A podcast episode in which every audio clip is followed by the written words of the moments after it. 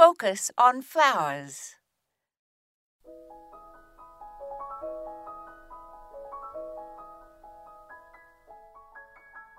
The dictionary definition of naturalistic is in accordance with or in imitation of nature.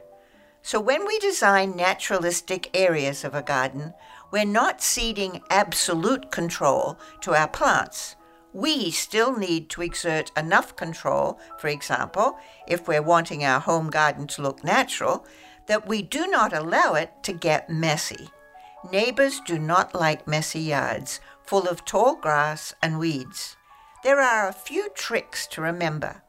If you have a lot of self seeding tall annuals, cut the entire plant to the ground once it has flowered and gone to seed and the seeds have fallen.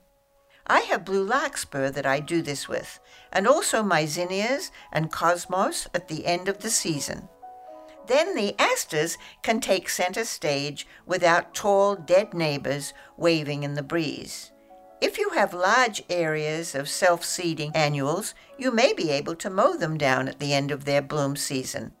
But in a small home garden, continually cut back those plants that have done their stuff to allow more room for those whose bloom season is still to come. Every plant needs its place in the sun. Every week, take your clippers into the garden and cut down the dead stuff. This is Moya Andrews, and today we focused on cutting down plants.